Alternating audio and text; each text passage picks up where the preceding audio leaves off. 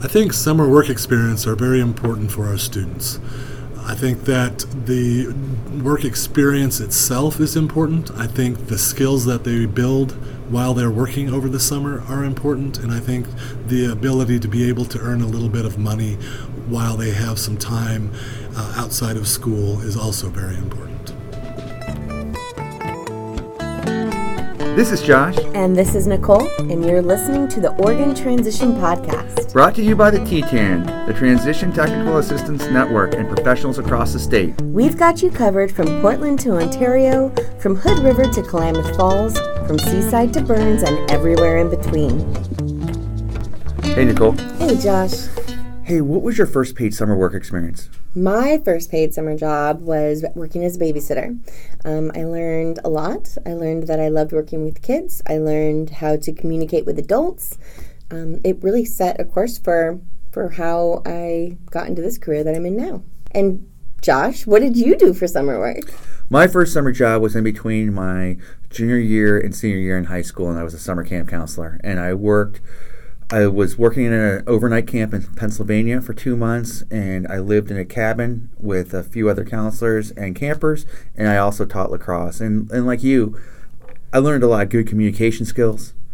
I learned work ethic. I learned that I we had things we needed to do, and we always had to get them done. I learned how to stay positive with the students and try to give the the campers the best experience possible. And it really, I loved it. I couldn't wait to go back the next summer, and it really gave me the my first experience that maybe I should look into becoming a teacher. Summer work is, is so important. It really sets up students um, for for a potential career path. It gives them that first paid opportunity where they start to feel like adults.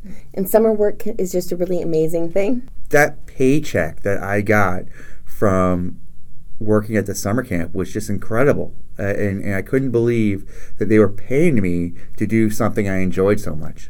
So, Josh, why don't we do an episode about summer work? That is a great idea. And aren't our listeners lucky because they're already listening to it? No, it's no, it's we're recording this in January, and right now outside it's cold and rainy.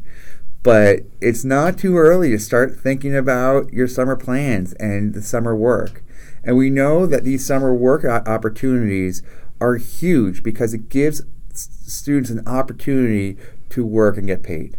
And so, if you're a student in Oregon, how do you find out about these paid opportunities? That's a great question, Josh. There's a lot of local, um, regional opportunities that that we're not going to have a chance to talk about today because we're really trying to to focus on opportunities that are available statewide. But what we should focus on today is Camp Lead, um, the SWIFT program, and then also this awesome grant that we're going to talk more about that that any school or organization is eligible for, called the RFA 4708, which is such a pretty name, but it's an awesome program. Just let's just say again that these three opportunities that we're talking about are all paid work.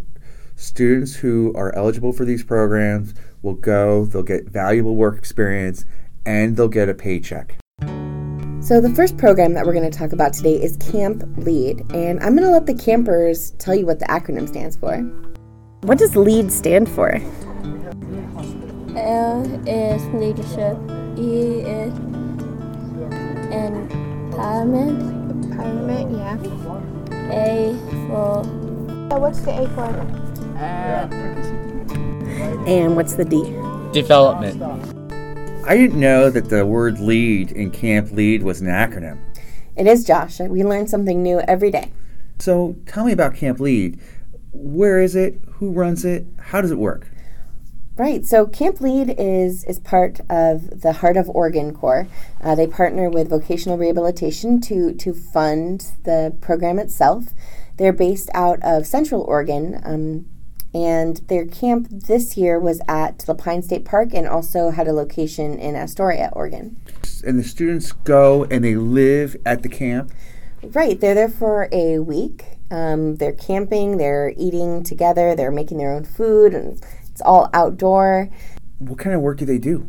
Well, I can tell you that they're getting their hands dirty for sure. They're out there in, in sometimes the broiling heat. If you've been to Central Oregon in the middle of the summer, you know it can get into the hundreds.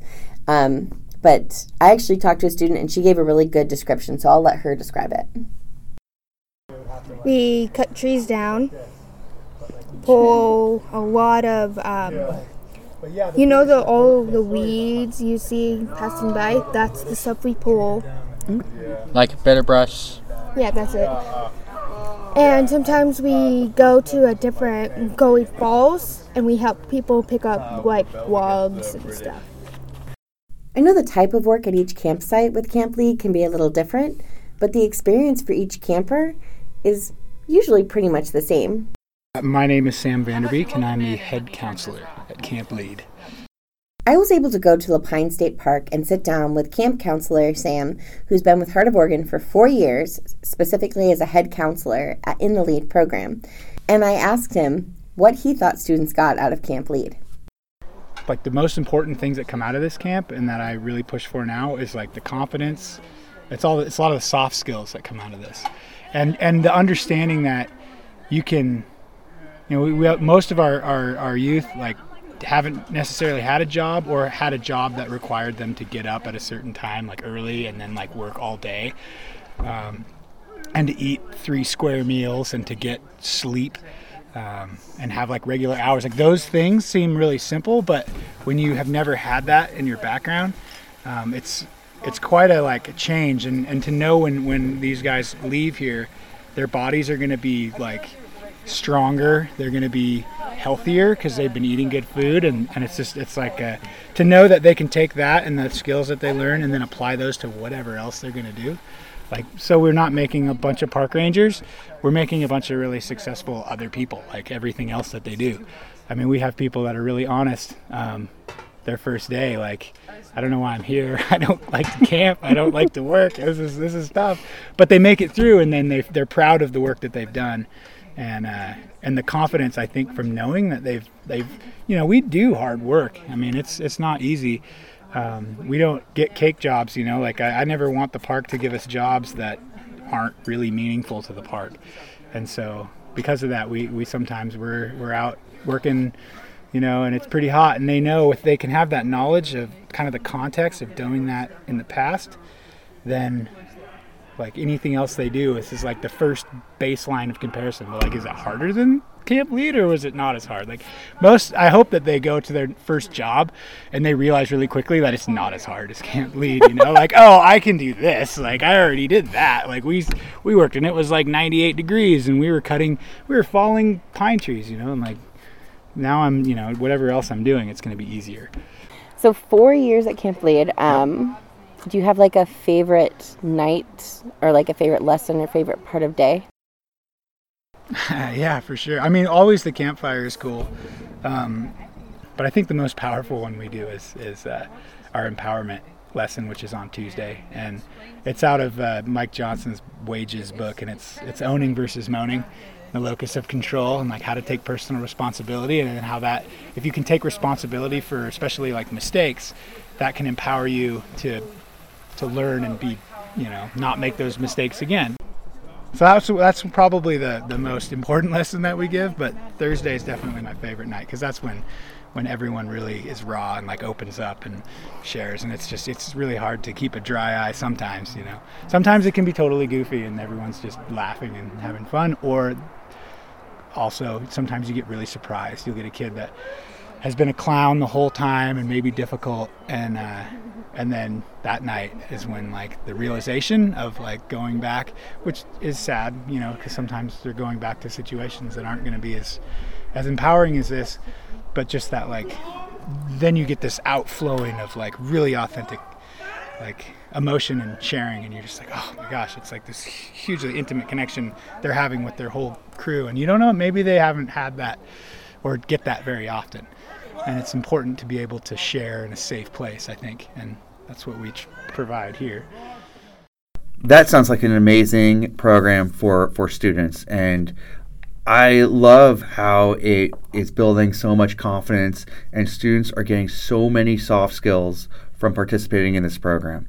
And I love how he says, what your next job, you're going to think it's easier than camp lead. And if you can do camp lead, you can do anything. I love that confidence building. Yeah, it's great to see the students at Camp Lead, the, the city kids, becoming country kids and really getting appreciation for the outdoors. Getting a great work ethic that they'll be able to carry on through their lives. Do they run several sessions? They have sessions throughout the entire summer. And do you need to be a vocational rehabilitation client? You do need to be a vocational rehabilitation client, yeah. Is this something that I can talk to my youth transition program specialist about or my transition specialist? Right, your YTP specialist. Yeah, absolutely. Or you can talk to your Pre-ETS coordinator or local TNF. Who's eligible for this program? That's a great question, and I'm going to go ahead and refer to the website for that, Josh. If you go to heartoforegon.org, they have a ton of information about Camp Lead, and they'll be able to tell you more about eligibility and when to apply and how to apply. If you're not sold enough on this program, let's hear from one more student. It's good experience. It's hard work, but it's highly worth it. You get paid to do it for a whole week. You get to be out in nature. You get to make new friends, and if you get along with everybody very well, they could become part of your family without being blood related. Nicole, you just used two acronyms, PREETS and ah. TNF. What does that mean? Right. So Pre-ETS are pre-employment transition service coordinators, which is what I do. Um, and they're people that support students across the state with those pre-employment skills. And TNFs are transition network facilitators who support schools and teachers and students, um, again, with the, the transition process. and it's what I do. Yes. And so for more information on that, um, come to our website, go to our Facebook page, click on some links, and you'll hear all about those things in our next episode. And you will get links and contact information for your pre employment transition specialist and your transition network facilitator. Correct. Let's talk more about summer work experience. Summer work is important because that's when the students have their time off and they can really get a full work experience. That was Lisa Catherwood. She is the YTP program coordinator and the SWIFT director, which you'll be hearing about right now. SWIFT is a summer work internship for transition. It's a seven week program that the students live at Portland State University in the dorms and they do work experiences. Is it just students that live in Portland? No, it's actually students that come from all around the state to live in Portland for the seven weeks and do the work experience. And what kind of work do they do? We try to match whatever work they're doing with their interests. So we've had students that have worked in the city of Beaverton doing office work. We've had students at vet clinics. We've had them at a place called Breaking Cycles that does work on bicycles and how to repair bicycles as well as doing barista work. What does the typical day look like for a student?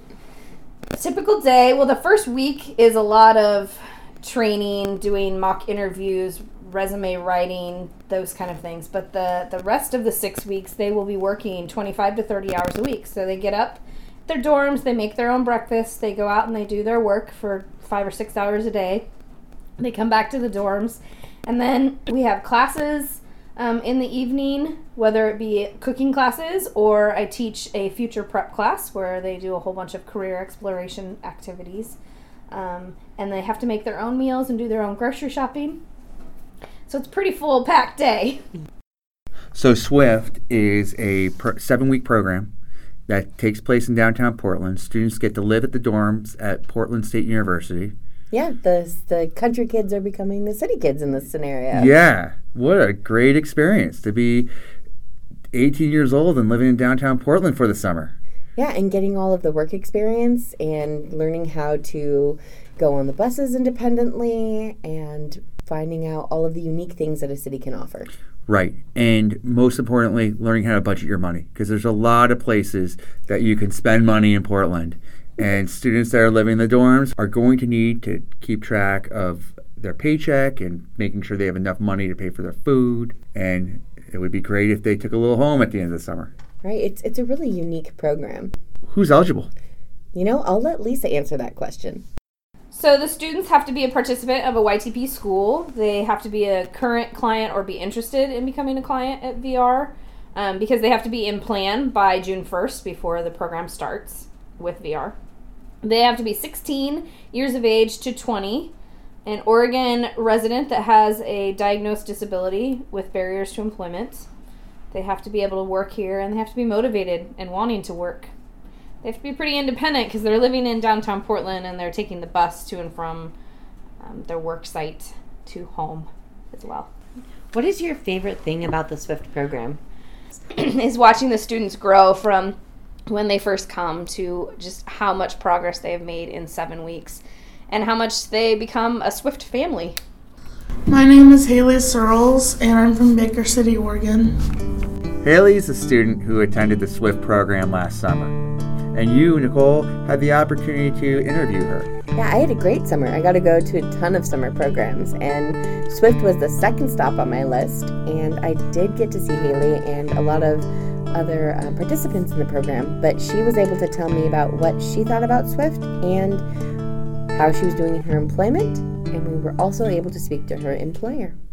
This is a really good opportunity. It once you finish the program and like try to apply for a job, this is gonna look good on your resume. Not only that, you get like job experience. It's it's free. People have to realize your like job after this is gonna be harsher. This is just like one step further to like the real world and all. And it was hard for me at first, like leaving my family. Like I've really enjoyed like getting to be independent and just kind of work on myself. What do you do at Breaking Cycles? I'm a barista there, and I also I go with my boss to like run deliveries um, for like other companies in Portland because we have our own like roastery there. So we run coffee to other small businesses in Portland. So I'm Gerald Skeeth and I'm from Breaking Cycles, which is a coffee and bike shop catering to vocational training for 18 to 25 year olds. And my name is Alexis Hibbets, and I am also with Breaking Cycles. The students in Swift have definitely been amazing. um, I could probably speak for Gerald for that with that also. Um, it's fun to like just see the growth and like the chat. Like I personally work with um, a lady named Tiffany. No, not Tiffany. Ah, I work with a lady named Haley, and um, she. I found that she really likes challenges, and I really like challenges. So it's cool, like, to be able to work with somebody that also likes the same kind of things I, I do. And it's just been fun to see like the growth that she has been going through. So.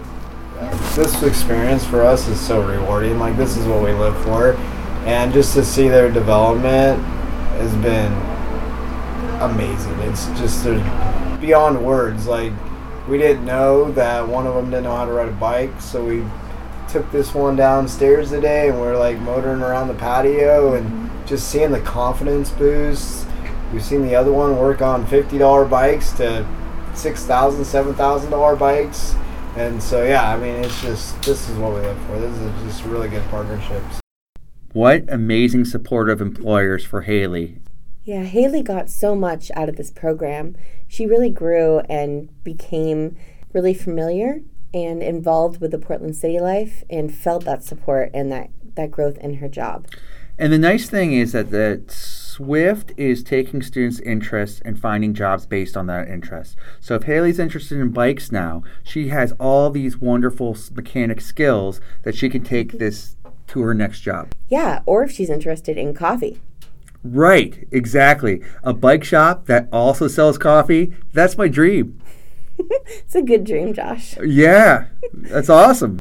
So let's talk about how you apply for Swift. The process is you go on the University of Oregon um, YTP website, which is ytp.uoregon.edu, and there is a referral form for the teacher, VRC, or the transition specialist to fill out. And then um, I collect those by January of every year. And then uh, they have an interview, and the 20 students are selected. Swift and Camp Lead are great opportunities, but there's limited capacity. Yeah, there is. They, they can only take a select few students from across the state. Luckily, there's another opportunity out there for people that are looking into how to do summer work in their own communities. I am CJ Webb, and I am the Pre Employment Transition Services Program Coordinator. otherwise known as the PREETS program coordinator, much easier to say. So that's CJ Webb, and I was able to sit down with her at a conference recently, and she is part of the group that helps figure out things with the RFA 4708. Um, not like the fanciest of names, but a really cool program. A school district or an agency will develop jobs for students. Th- this school district or agency will get funding from the RFA to pay for staffing and to pay student salary. Right, and I think it is a really complex thing because you have to go through an application and make sure that all of the re- requirements are fulfilled. But I'll let CJ talk about what those requirements are and, and what comes out of it. First, the RFA um, it stands for Request for Application, and so it is an application for um, the summer work program um, under uh, for VR and ODDS, the Office of Developmental Disability Services, and the Department of Education, and it is an application to say either a provider or a school district to say we want to provide summer work to students um, in our area. They are going to be jobs in the community and paid at least minimum wage. And uh, so it's a proposal to how are you going to do that, and also include uh, students with intellectual and developmental disabilities, and have at least 20% students with um, individual uh, in, intellectual and developmental disabilities. So how does it work? So people go into ORPIN, which is orpin.oregon.gov. They go into ORPIN and they search for the RFA and then they fill out their application and they partner with who they need to. They get the information from their district and dot all the I's and cross all the T's. What happens to the application after that? Is it you that decides? Well, no, not just me. First of all, the application then goes into the procurement officer and they prepare it for review. And we have a review team, which is because this grant is also through not just vocational rehabilitation, it's also the Office of Developmental Disabilities and Oregon's Department of Education. So, how long does this whole process usually take? It usually takes probably by the time you get it in till you hear about a month you know, give or take, depending. If we have a lot of questions, um, it may take a little bit longer until, you know, to get those answers. And how much um, funding can a school get? Is there a cap? We do have a limited funds. I mean, we do have a we, we have substantial funds, but at the same time, we look at people's budgets, um, and we have had questions about that. So it's hard to say we have a cap on anything um, because if you have 100% students with intellectual and developmental disabilities, you may have a few higher costs involved in that, um, just around some of those support needs. Um, but you might not. Rural areas, like out in Eastern Oregon, you're going to have higher things. We don't pay transportation costs, but we can fold some of that in. Um, so we would have those conversations um, because Eastern Oregon, there was one place where, you know, 70 miles one way to go to a job so it sounds like you really take into consideration each application Indi- like it's it's all very individualized to right. figure out the amount yeah. that's needed to meet all the needs. Right, because every program is going to be very very different. Right. I mean, there's some just really, um, you know, working on Mount Hood doing trail work to working the the, the county fair. You know, very very different. So again, it's going to be based on who the what the community is um, the types of students and things like that. So, very individualized. Anyone who wants to start a summer program can apply for this grant and potentially receive funding. Yeah, that's right. If you have a passion for summer work and you're at a school, you're at a provider organization, you're at a business, and you want to spread that joy through the summer and that opportunity through the summer, then go to orpin.oregon.gov and check out the RFA grant that CJ was talking about. Last summer, I was able to visit an RFA site in Eugene, Oregon that was run by Pearl Buck. I'm interviewing Barbara Sloat from Pearl Buck's Summer Work Experience. Barbara, you have two sites this summer, and it's Glory Bee and Yellow Emperor. Can you just tell us a little bit about those sites? Yes, they're both uh, production facilities. They're both very close to Pearl Buck, which was just fortuitous. Um, and we have four students at Glory Bee, we have two at Yellow Emperor, and they're working at basically entry level type positions within each of those companies. And this is in Eugene, Oregon. And so Glory Bee makes honey and honey products. Correct. And what does Yellow Emperor do? Yes, they are a contract manufacturer for herbal supplements and other liquid products. And what kind of jobs are students doing in each site? Right. They are um, they're working on the production floor, uh, generally helping with packaging, uh, but I, I, think some of them have actually moved into more of the um, complex jobs like the labeling machines. Um, various uh, equipment that they're learning to use, depending on their skill and, and aptitude for those things. So, Josh, you were able to go and visit an RFA site. I was just wondering, what are your thoughts on a, a school or organization replicating this? Is it something that, that's doable? Oh, absolutely. I saw motivated students and, and most importantly, happy students. They were interacting with the permanent workers there. So even though it was a short experience, and it was only for the summer, they were a part of the organization and they were a part of the team, and they felt very much like that. And they were getting paid. And they're getting paid. They're getting minimum wage. That's amazing. After the tour, I sat down with a student named Jack. Hi, my name is Jack Waghorn. And how old are you? 18. 18. Just graduated from high school? Yes, I graduated from high school. Outstanding. Congratulations on graduating. So we're here at one of the work sites. We're at Glory Bee. I've never been here before. What's Glory Bee? Glory Bee is kind of like a company.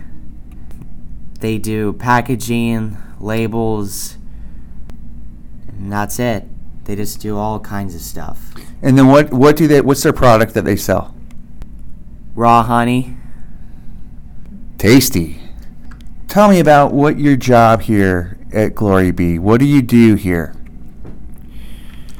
Sometimes I work in dry production. Um, we do trail mix, and what was the previous one? Organic gummy fish. And now we're on trail mix. So you're responsible for putting the labels on the products? Yes, I do it perfectly. Excellent. As we're recording this, it has been six months since I visited Jack at Glory Bee. And when I see him, he still talks about it. Summer work can be really impactful on young adult lives. It's their first taste of what it's going to be like in, in the real world, right? After school. Yeah. So we talked about three opportunities for summer work in Oregon. We talked about Camp Lead, we talked about Swift in Portland, and we talked about RFA 4708. But there are also so many other smaller opportunities in your local communities. So if these ones aren't a great fit for you, take that time to search out what's best. Talk with the support people around the student that you're working with, talk with the student themselves, and find a way to get them working over the summer. If you have students who are working this summer, or even working now, we would love to feature them on the Oregon Transition Podcast please connect with us via Facebook or our email address, which is oregontransitionpodcast at gmail.com. We love showcasing success stories. Hopefully, what you've heard today will inspire you to look further and find some real opportunities for students for next summer so that they can get that fundamental work experience. Nicole and I and the rest of the Transition Technical Assistance Network will be on the road with recorders wanting to see your students and their successful summer placements so we can feature a future podcast. Well, that's all the time we have today. So, peace out, pod people. the Oregon Transition Podcast is brought to you by T-TAN, the Transition Technical Assistance Network, including partners with Oregon Department of Education and Vocational Rehabilitation. All views and opinions expressed on this podcast belong to the individuals and do not necessarily reflect our sponsoring agencies. The Oregon Transition Podcast was produced by Nicole Purdue, Josh Barber, Nicole Garcia, Peter Fitzgerald, and the Podfather, Lon Thornburg, with additional interviews provided by the T-TAN Network. This week's music provided by Boone Richter, transition student out of Brownsville, Oregon. For questions and comments, or just to connect with us, email OregonTransitionPodcast at gmail.com. And for latest OTP updates, like us on Facebook at Oregon Transition Podcast. Please contact us for transition questions, episodes ideas, and music submissions. Hearing about those gummy fish is making me hungry. Artie. I had a gummy fish today. I only had one. And that's it. Next. Sounds like a good perk. Sounds awesome.